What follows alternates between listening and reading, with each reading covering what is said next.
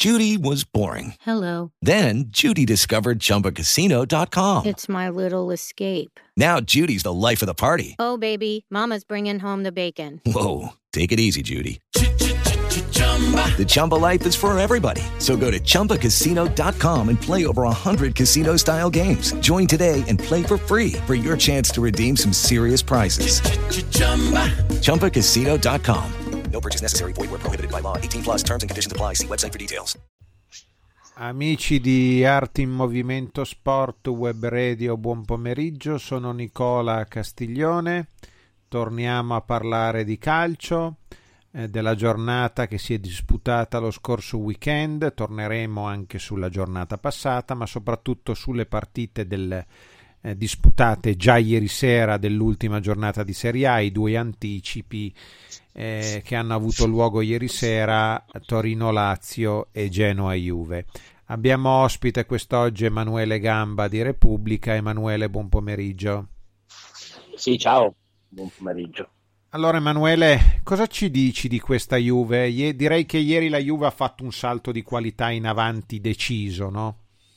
Sì, mi è sembrata, credo, una delle migliori partite stagionali della Juve. Cioè, forse abbiamo visto per la prima volta la Juve eh, come immaginavamo che fosse eh, quando hanno preso Sarri. Sicuramente la prima, per la prima volta si è visto eh, la squadra molto alta, la difesa altissima, il possesso, il possesso palla e soprattutto quello che vuole Sarri, cioè dopo il primo gol eh, l'insistenza nell'attaccare, come dice lui, lui vuole che la squadra trituri le partite e ieri e anche in parte con Lecce se vogliamo l'ha fatto, è chiaro che tutto questo va tarato su due avversari che eh, dopo la ripresa del, campi- del, campionato sono fra i peggiori che si siano visti perché Genoa ha preso quattro gol in casa col Parma poi adesso tre della Juve ha fatto fatica a pareggiare eh, a Brescia. Il Lecce ne aveva presi quattro eh, in casa la settimana prima e ne ha ripresi quattro 4 dal Milan, ha ripresi 4 eh, dalla Juve, quindi insomma è chiaro che eh, i progressi vanno anche tarati su, sul grado di difficoltà molto basso delle partite che la Juve ha incontrato, però un dato di fatto che insomma sono tre vittorie su tre, sono eh, nove gol segnati, uno solo subito, e insomma questi sono segnali incoraggianti dopo le due brutte partite di Coppa Italia. Senti, ieri c'è stata anche Torino-Lazio, hai visto qualcosa? Eh, oppure mm. eri a Genova, quindi sei riuscito no, a No, no, non ho visto nulla, solo qualche immagine eh, in, pessima risoluzione, quindi non sono in grado di dare nessun giudizio. Eh, eh il Torino l'hai già visto altre volte quest'anno? Eh, il Torino l'ho visto, dal, l'ho visto, dal, vivo contro il Parma e l'Udinese, ehm, un po' meglio di quello che era stato eh, prima del lockdown perché le partite precedenti all'interruzione erano state disastrose, se non ricordo male il Toro veniva da sette sconfitte di fila, ma sconfitte non normali perché c'era stato il 7-0 con l'Atalanta, il 4-5-1 non mi ricordo nemmeno più eh, di Lecce, cioè partite veramente eh, disastrose da ogni punto di vista, mentre dopo, anche se chiaramente il livello rimane, il livello della squadra rimane veramente molto molto basso e, e non, non, si può dire che dal punto di vista eh, del gioco o della tenuta al toro abbia brillato, però è una squadra diversa rispetto a quella di febbraio e i quattro punti che ha fatto finora sono eh, preziosissimi anche in rapporto al fatto che Genoa, Lecce e Sandoria, che sono poi le tre avversari diretti, stanno facendo molto male. Chiaro che stasera ci sarà Lecce Sandoria, quella partita in chiave salvezza eh, diventa già fondamentale perché se Lecce perdesse, secondo me avremmo già chiara la, la, la, la terza retrocessa. Però il Torino mantiene quei 5-6 punti di vantaggio sulla zona calda che, viste le premesse di febbraio, sono veramente importanti. Sì, eh, c'è anche da dire che nel caso in cui il Lecce stasera per caso batta la Sandoria, la situazione dietro potrebbe diventare ingarbugliata, non trovi? Eh sì, questo sì, eh, per quello dicevo che secondo me è decisiva, sicuramente è decisiva se perde il Lecce. In caso di pareggio di vittoria, e vittoria del Lecce invece la situazione si complica, le distanze eh, si accorciano e, e, secondo me poi rientra in gioco anche chi è leggermente sopra, sopra il toro, perché comunque squadre come, come, la Fiorentina, per esempio, non possono considerarsi, considerarsi al sicuro. Mm, beh, la Fiorentina ai punti del Torino, l'Udinese soprattutto, un'altra squadra che sta facendo molta molta fatica e chiaramente in caso di, di, di sconfitta a Roma domani in questo caso è un'altra squadra che rischia di essere veramente coinvolta in maniera pesante nella lotta per la retrocessione. Di sicuro in questo momento Lecce, Gene e Sandoria sono le tre squadre che stanno facendo peggio in assoluto dal giorno della ripresa. Senti, il derby come lo vedi sabato alle 17.15?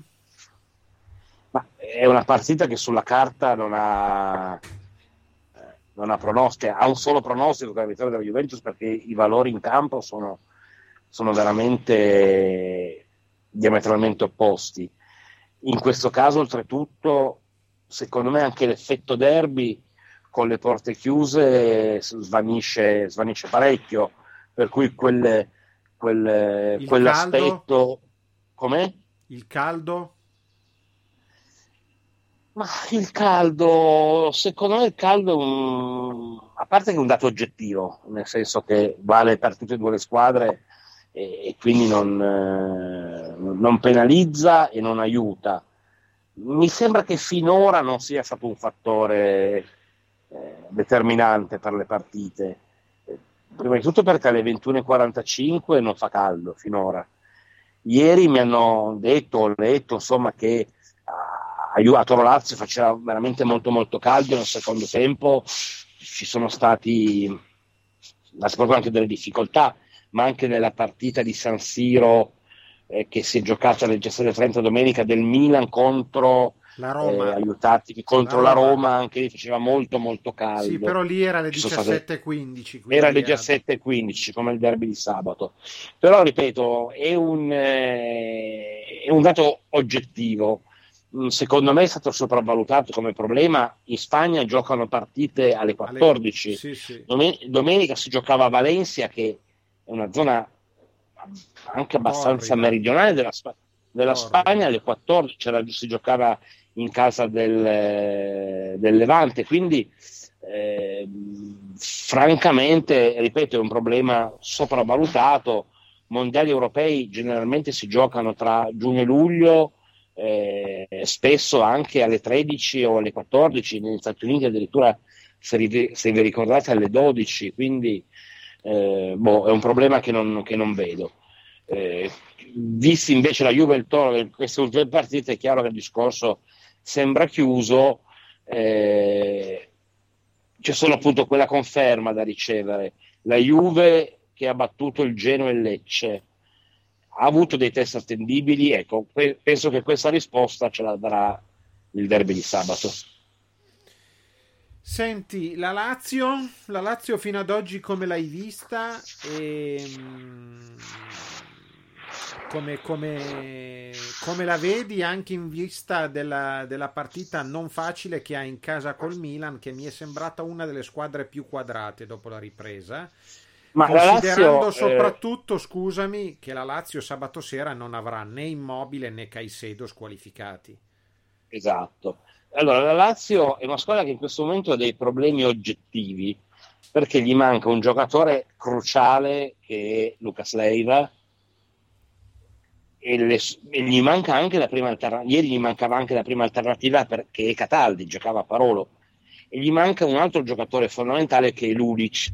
Sulla sinistra la Lazio ha oggettivamente un problema perché Lukaku, Marusic eh, non sono giocatori all'altezza di, di Lulic e la Lazio non è la Juve, nel senso che Inzaghi ha costruito il suo miracolo su 11 giocatori sostanzialmente. A questi 11 ha aggiunto un paio di rincalzi come Caicedo e come Bastos o, eh, o come, come, Bastos in difesa che comunque non cambiano il livello della squadra. Negli altri reparti invece sì, e questo, e questo si, si, si vede. Non, non, è un caso che Inzaghi avesse sostanzialmente programmato a tavolino di uscire da Coppa Italia ed Europa League per giocare una volta alla settimana, era il grande vantaggio che aveva sulla Juve. Detto questo, nonostante questi grandi problemi che ha avuto, la Lazio sta facendo molto bene, perché è vero che ha perso a Bergamo dove, vince, dove stava vincendo per 2-0, però contro una squadra che stiamo vedendo sta macinando chiunque. E comunque l'Atalanta era messa meglio della Lazio dal punto di vista fisico perché aveva già giocato una partita. E abbiamo visto che tutti hanno partito eh, l'esordio ma no, nella seconda partita giocata hanno sempre fatto molto meglio. Quindi considero quella partita una parentesi e considero tutto sommato eh, normale se vogliamo che, che, la Lazio perda a Bergamo. Invece contro la Fiorentina e contro il Torino ha rimontato per due volte senza giocare particolarmente bene, ma sempre con molta lucidità, con molta tenacia e sfruttando al meglio le qualità che ha. E questo mi fa pensare che la Lazio innanzitutto possa solo crescere, soprattutto se Lucas Leiva dovesse eh, recuperare.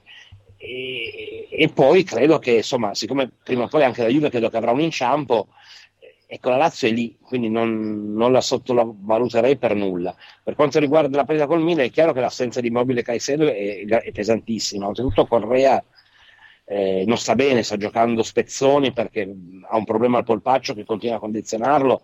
Domenica sarà l'unica punta. Ed è anche vero, come dicevi tu, che il Milan forse insieme al Napoli la squadra che ha ripreso meglio di tutte il campionato e, è una delle partite più insidiose che la Lazio ha da quella fine. Credo che quella col Milan e poi quella con la Juve siano eh, le più complicate che ha insieme a Napoli-Lazio, ma quella è l'ultima giornata. Eh, sono sincero, Questa Emanuele, se... con te. Io ho visto tutte e tre le partite della Lazio. A me la Lazio sembra una brutta copia, una copia sfocata di quello che era tre mesi fa. Eh, sicuramente sono d'accordo con te anche con l'assenza di Lucas Leiva che è un po' il faro lì in quel centrocampo. Su Lulic dico sicuramente Lulic è un giocatore che ha gamba, ma secondo me sposta meno gli equilibri. Lucas Leiva secondo me sposta parecchio gli equilibri in quella posizione lì. Eh, detto ciò, insomma, anche la partita con la Fiorentina, lasciami dire, insomma, il rigore dell'1-1, non dico che è ridicolo, ma insomma... Beh, c'era un rigore, eh. c'erano due rigori del primo tempo che non hanno dato, quindi secondo me non c'è stato un aiuto da quel punto di vista. No, no, ma io no, non que- parlo di aiuti. Dicevo, eh. Quello che dicevo io, che è vero che la Lazio non è quella di febbraio ed è vero che proprio anche a livello di qualità di gioco è un gradino sotto, se però, nonostante le difficoltà e nonostante gioco peggiorato, la Lazio è riuscita a rimontare due partite così complicate, vuol dire che c'è qualcosa. E quindi penso che andando avanti col tempo migliorerà la condizione, magari recupererà qualcuno e la Lazio magari si avvicinerà di nuovo a essere quella di febbraio. sul fatto che sia una lontana parente di quella che abbiamo conosciuto quest'inverno, sono d'accordo anch'io. Cioè, questa Lazio, secondo me, non può vincere lo scudetto. Eh, poi sicuramente lotterà fino alla fine perché è una squadra tignosa, l'abbiamo visto anche nella partita di ieri sera, no? ha preso gol dopo 5 minuti su rigore e ha ribaltato la partita. Eh, però, però ecco, a livello qualitativo la vedo sbiadita, sfocata. Sicuramente sono d'accordo con te che l'assenza di Lucas Leiva è un'assenza pesante. pesante eh... Io penso che saranno decisive le prossime due partite perché la Juve ha il derby e poi la trasferta col Milan. Il Milan che gioca, eh, non mi ricordo se sabato o domenica. Sarà pesante anche la partita Juve-Atalanta. Secondo me le prossime tre. Però se, sì, forse anche la terza. Diciamo che dopo queste partite il vantaggio resta questo è chiaro che la Juve avrà a quel punto un'ottantina di possibilità su 100 di vincere lo scudetto perché potrebbe anche permettersi a quel punto di perdere il confronto diretto con la Lazio. Sì, perché i punti adesso, sai, sono 4, adesso non dipende più dalla Lazio, no? La Lazio avendo, avendo eh, lo scontro diretto pur se in trasferta anche se a, a, porte chiuse, sempre che sia poi a porte chiuse, perché qualcuno dice che quella partita potrebbero anche riaprire in parte eh, gli spalti, però comunque la Lazio prima il destino dipendeva da lei perché era meno uno prima della ripresa. Ad oggi dico eh, sì, quando, quando, era meno uno se le vinceva tutte, vinceva lo scudetto. Ora che è meno quattro invece non è così. La Lazio poi va a Lecce, poi c'è Lazio-Sassuolo. Secondo me le prossime tre partite sono decisive, ecco. Poi la Lazio ha sicuramente un calendario, lasciami dire, abbordabile perché dopo Lazio-Milan c'è Lecce-Lazio, Lazio-Sassuolo. No, assolutamente, fino a Napoli-Lazio che è l'ultima non ci sono partite impegnative, a parte ovviamente la, lo sconto diretto. A parte il fatto che, come tu hai ben visto, sai, in questo periodo il caldo, gli orari, può, può succedere di tutto, no? E... Sì, sì, io mi aspetto ancora delle, dei cambiamenti perché eh, è comunque un calcio che ancora conosciamo poco. Eh, ad esempio in Germania eh, il Leeds e Borussia Dortmund sono partite fortissimo dopo, dopo, dopo la, la, pausa e poi sono crollate. Eh, quindi anche questo, magari lì c'entrava po' il fatto che il Bayern ha ucciso subito il campionato, entrambe le squadre erano praticamente sicure di andare in Champions, quindi non hanno avuto urgenza di fare punti, però un dato di fatto è che sia, che sia stato così. Quindi io mi aspetto da quella fine qualcuno che crolli, come mi aspetto qualcuno che sta, che sta facendo male, che invece eh, si mette a correre in questo senso penso che questa squadra potrebbe essere l'Inter, ad esempio. Ecco, cosa mi dici dell'Inter? L'Inter è pessima, io l'ho vista in televisione solo, però pessima a Parma, pessima con la Sandoria. Anche però a Parma ha tirato su la partita, eh. Sì, però ha giocato una partita pessima, ha giocato bene mezz'ora con la Sandoria e poi, e poi male e col Sassuolo ha regalato, ha regalato comunque due punti, ha buttato via due punti, ha regalato il pareggio al Sassuolo. Mi è sembrata una squadra eh, debole di personalità, per carità, è anche vero che se il tuo centrocampo non è Brozovic Barella, ma Gagliardini Borca Valero, è chiaro che qualcosa cambia, molto cambia, moltissimo cambia. Gli infortuni hanno penalizzato Conte però mi sembra che la squadra non fosse eh, proprio in sintonia con Conte, nel senso non ho visto quella squadra cattiva, determinata, lucida che generalmente eh, le squadre di Conte sono. Mi stupisce il fatto che non si riesca a inserire in questa squadra Eriksen, che è un giocatore. È partito bene la prima partita. Eh? La prima, la prima partita. è un giocatore meraviglioso, ma secondo me non ha fatto male neanche col Parma. Cioè, l'unico lì in mezzo che sappia veramente giocare a pallone. Eh, secondo me la sua partita col Parma è stata sottovalutata perché comunque lui ha fatto ogni volta che tocca la palla la dà nel modo giusto, la, nel momento giusto, con i tempi giusti. Eh, ho l'impressione che intorno a lui ci sia un livello tecnico proprio, per livello tecnico coinvolgo giocatori come Lukaku, come Moses, come Gagliardini, eh, un livello tecnico abbastanza basso, quindi una squadra che, fatica, che fa fatica a dialogare, a dialogare con Eriksen. Eh, però queste sono anche le scelte. Ok, round 2. Name something that's not boring. A laundry? Oh, a book club. Computer solitaire, huh? Ah, oh, sorry, we were looking for Chumba Casino. That's right. ChumbaCasino.com has over 100 casino style games. Join today and play for free for your chance to redeem some serious prizes. ChumbaCasino.com. No purchase necessary. Full prohibited by law. 18 plus terms and conditions apply. See website for details. It is Ryan here, and I have a question for you. What do you do when you win? Like, are you a fist pumper?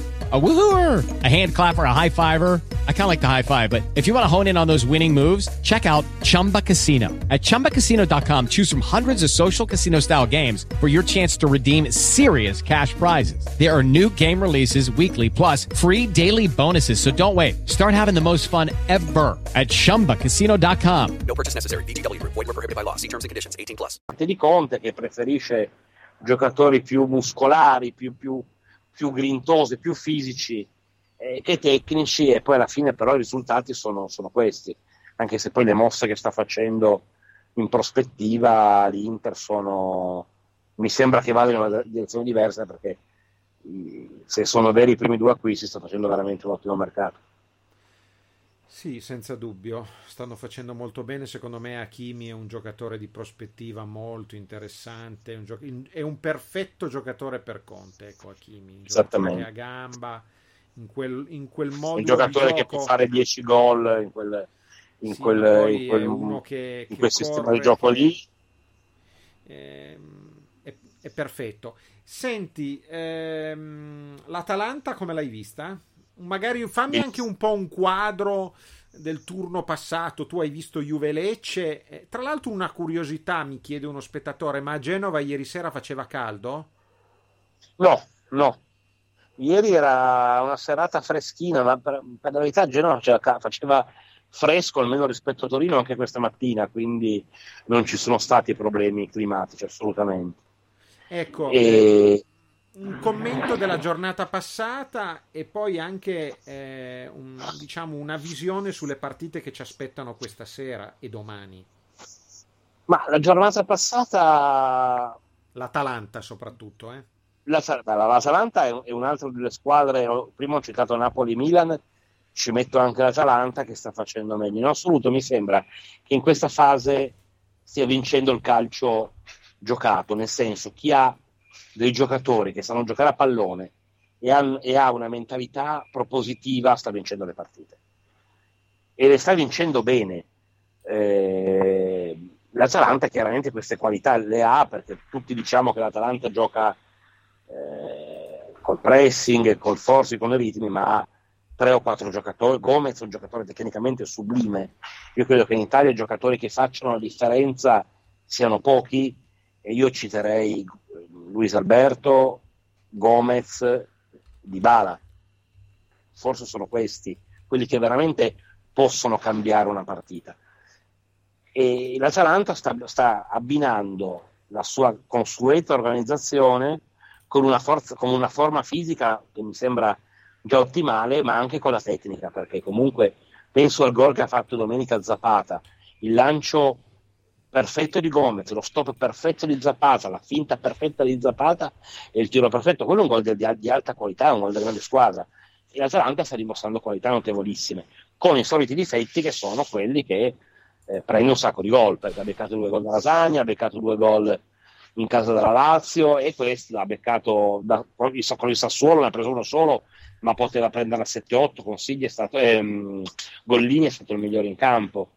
E quindi questo è chiaramente il limite dell'Atalanta, è quello che secondo me gli impedirà di lottare mai per lo scudetto, perché una squadra che concede così tanto e prende tanti gol non potrà mai arrivare nelle prime eh, due o tre posizioni, però magari gli può consentire addirittura di arrivare Senti, scusa. Emanuele, Sì. eh, visto che l'Atalanta ormai penso abbia consolidato il quarto posto, vedendo anche il, il distacco, il vantaggio che ha e il distacco che la Roma quinta ha dall'Atalanta, no? mi pare siano nove punti, direi che Sì, ormai- è molto difficile che la. Roma possa ancora raggiungere i bergamaschi.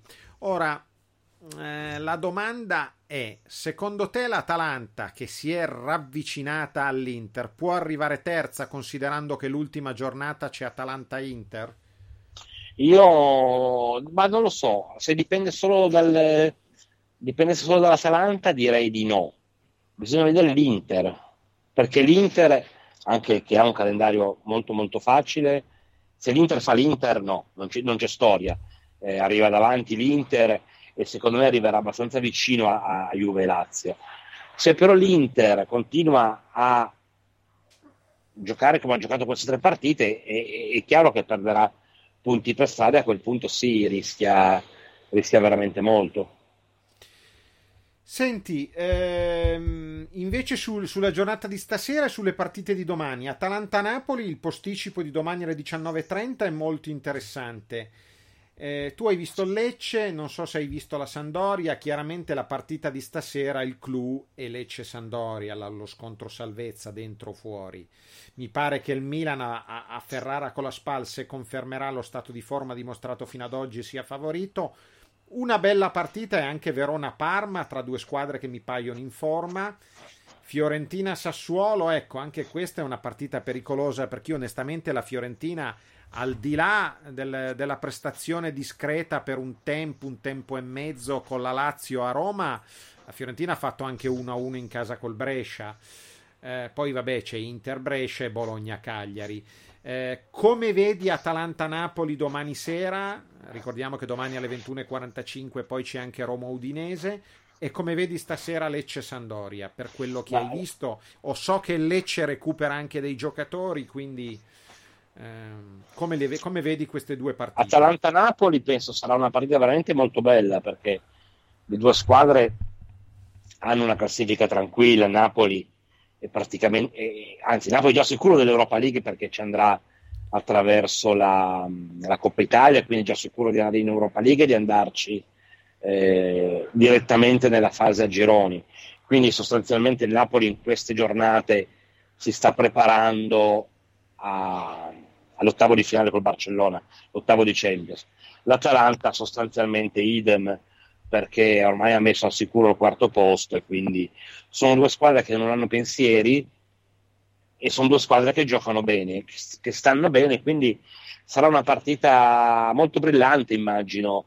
Eh, il Napoli f- difensivamente è meglio eh, di tutte le, le, altre squadre che l'Atalanta in- ha incrociato, quindi vediamo come sarà l'impatto con l'attacco bergamasco. E penso sia una partita da godersi, proprio perché non ha grandi implicazioni di classifica sarà divertente. Invece esattamente il contrario di quella di stasera, perché Lecce e Sandoria sono due squadre che hanno paura. È un peccato perché Lecce gioca un bellissimo calcio, Liberani è un allenatore che ha delle idee, che ha coraggio, però ha un materiale umano oggettivamente di basso, di basso livello. Oltretutto in questo periodo ha un problema proprio di, di disponibilità in attacco. Contro lui mancavano la Padula e Farias e Babacar ha giocato quello che poteva giocare una mezz'oretta, ma non sta bene, mezz'orotto anche lui.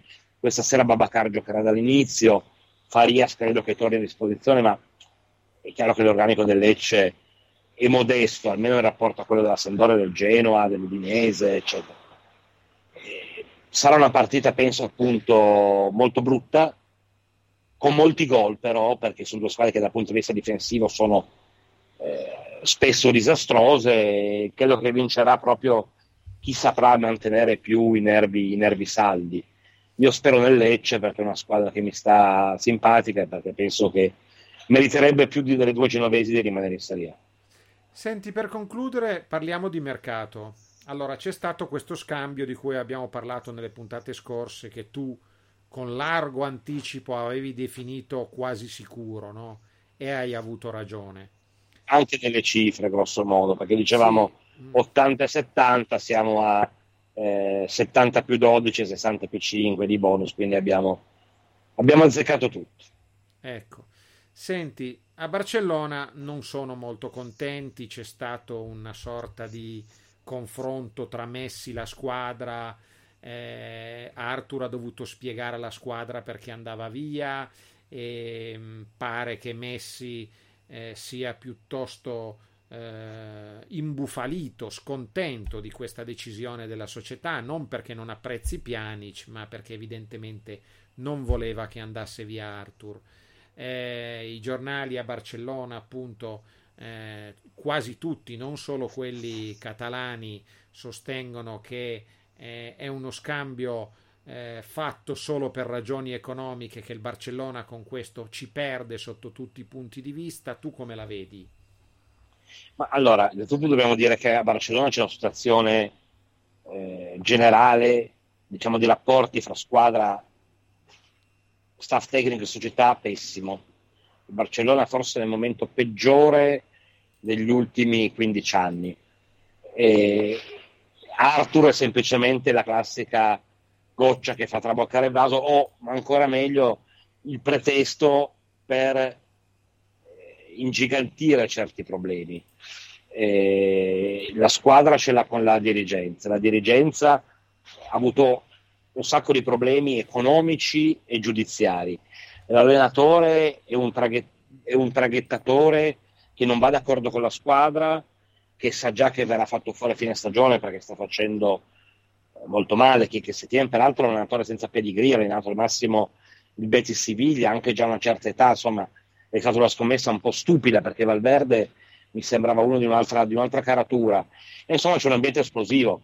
Eh, e Arthur, secondo me, appunto, è stato un pretesto per ulteriori, per spargere ulteriori dissapori all'interno della, di questa situazione molto, molto, molto, molto delicata. Eh, per quanto riguarda allora, che, che Barcellona abbia bisogno di soldi, avesse bisogno di sistemare il bilancio, è verissimo, infatti questa operazione l'abbiamo detto mille volte, doveva essere chiusa entro il 30 giugno, si è chiusa guarda caso il 29 proprio per esigenze di, di bilancio. Eh, la Juve sta facendo che ha problemi economici analoghi, sta facendo sponda con i due grandi club che hanno difficoltà finanziarie, Barcellona e Manchester City, e si sta arrangiando così. Per quanto riguarda l'aspetto strettamente tecnico, è chiaro, Barcellona hanno un'osservazione da fare, cioè noi siamo abituati a prendere giocatori come Arthur, cioè di 21, 22, 23 anni, trovare il giovane migliore che c'è in giro, prenderlo e fargli fare il salto di qualità definitivo. Non certo prendere giocatori come Pjanic, che sono già fatti, già formati, già maturi, già affermati e che qui vivono la fase declinante della carriera. Quindi questo è un aspetto che ai barcellonesi, ai barcellonesi non va giù. Però se guardiamo l'aspetto squisitamente tecnico, io continuo a pensare che la fare la faccia comunque Barcellona, perché Bianic è di un livello superiore rispetto ad Arthur. Il vantaggio che ha ad Arthur rispetto a Bianic è, è essenzialmente quello dell'età, cioè quei sei anni, quei sei anni di meno che chiaramente contano, pesano, però sono ancora due giocatori di due, di due categorie diverse. Arthur in questi due anni a Barcellona ha fatto benino, ha giocato per intero, credo, 12-13 partite, non di più in due anni, e questo è un dato che deve far riflettere in una squadra che non è mai stata portata per il turnover, peraltro, lui ha giocato abbastanza poco, e questo significa che in due anni non ha fatto quei progressi che ci si aspettava da lui quando è arrivato dal gremio. Magari è più adatta alla Juve, il campionato italiano, di quanto lo fossero la Liga e Barcellona, questo è da valutare. Eh, di sicuro la Juve secondo me perde qualcosa a livello di qualità, ci guadagna però in freschezza e ci guadagna anche dal punto di vista economico perché a livello di stipendio eh, Arthur prenderà 2 milioni meno di piani, c'è anche queste cose, queste cose pesano. Chi vedi che possa arrivare? Si dice che la Juve prenderà un altro centrocampista, chi pensi possa arrivare? Ma io questo non lo so, penso che ehm, quello che cercherà di fare la Juve saranno altri scambi, eh, usando magari qualche esubero se riesce a piazzarlo. E credo che il prossimo giocatore che prenderà sarà un, un'occasione, non un giocatore voluto come invece è stato, è stato Arthur, mentre sarà più in attacco che cercherà di prendere il giocatore che vuole. Adesso, oltre ai nomi che sappiamo che erano quelli di Milik e di Jimenez si è aggiunto quello di Adebayor, un giocatore... Eh, scusa, Abumeyang, Abumeyang, non Adebayor. Scusami, scusami Abumeyang, che è un giocatore forse di un livello leggermente inferiore, ma comunque le caratteristiche sono sempre quelle, parliamo di un centravanti eh, di movimento, tecnico, disponibile al dialogo, eccetera. Quindi penso che la Juve lo farà, lo farà in attacco l'investimento che deve fare. E gli scambi con la Roma sono caduti tutti? Per adesso sì, per adesso non, non c'è. Siamo arrivati al 30 giugno, che era la prima scadenza, se vogliamo, del mercato, quindi c'erano una serie di trattative eh, che bisognava chiudere e che, che, concentravano le attenzioni dei procuratori, dei mediatori, dei direttori sportivi. Adesso, adesso vedo, prevedo una fase di, una fase di stallo in, in ogni trattativa poi quando sarà più chiaro chi andrà in Champions, chi andrà in Europa League, chi retrocederà, eh, chi farà questo, chi farà quello, secondo me a quel punto, quando quadro è più chiaro, ci sarà un nuovo impulso alle, alle trattative. Eh, adesso vedremo, vedremo una frenata. Sì, io ti ringrazio e saluto tutti. Aggiungo riguardo a quello che hai detto che almeno dalle mie informazioni è molto probabile che la Juve eh, rescinderà il contratto con Chedira, darà una buona uscita a Chedira e ovviamente dovrà sostituire Chedira. Quello sarà l'unico, diciamo, nuovo innesto a centrocampo oltre ad Arthur, quindi gli arrivi saranno Arthur al posto di Pjanic, eh, io non credo arriverà Giorginio perché la Juve non ha i soldi per pagare le cifre che il Chelsea chiede, che sono fuori dalla portata di quasi tutti i maggiori club europei. Quindi penso che Giorginio alla fine resterà al Chelsea. Eh, nel caso in cui dovesse arrivare, per carità, però non eh, la vedo molto molto complicata per le cifre che si dicono in giro. La Juve prenderà un altro centrocampista al posto di Chedira, chi in questo momento non lo so, è ancora presto per dirlo. Davanti il primo obiettivo rimane Milik.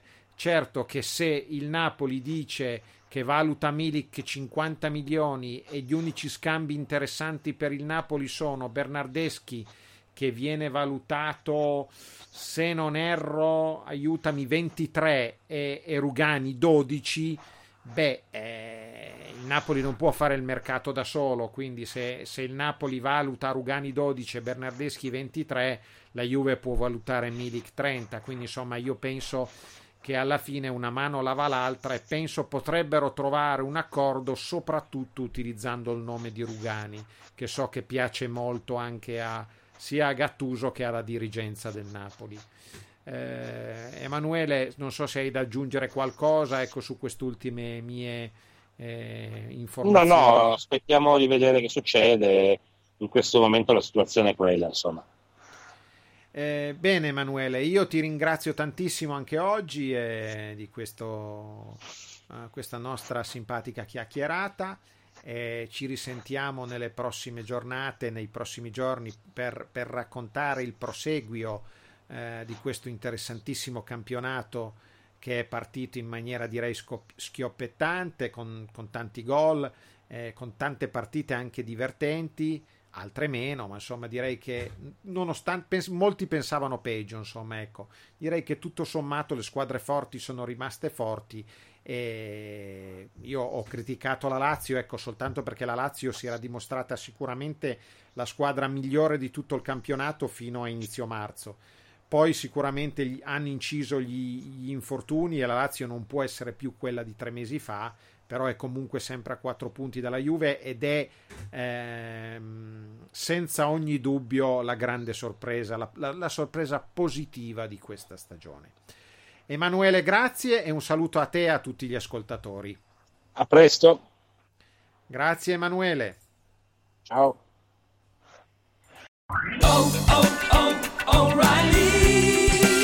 You need parts? O'Reilly Auto Parts has parts.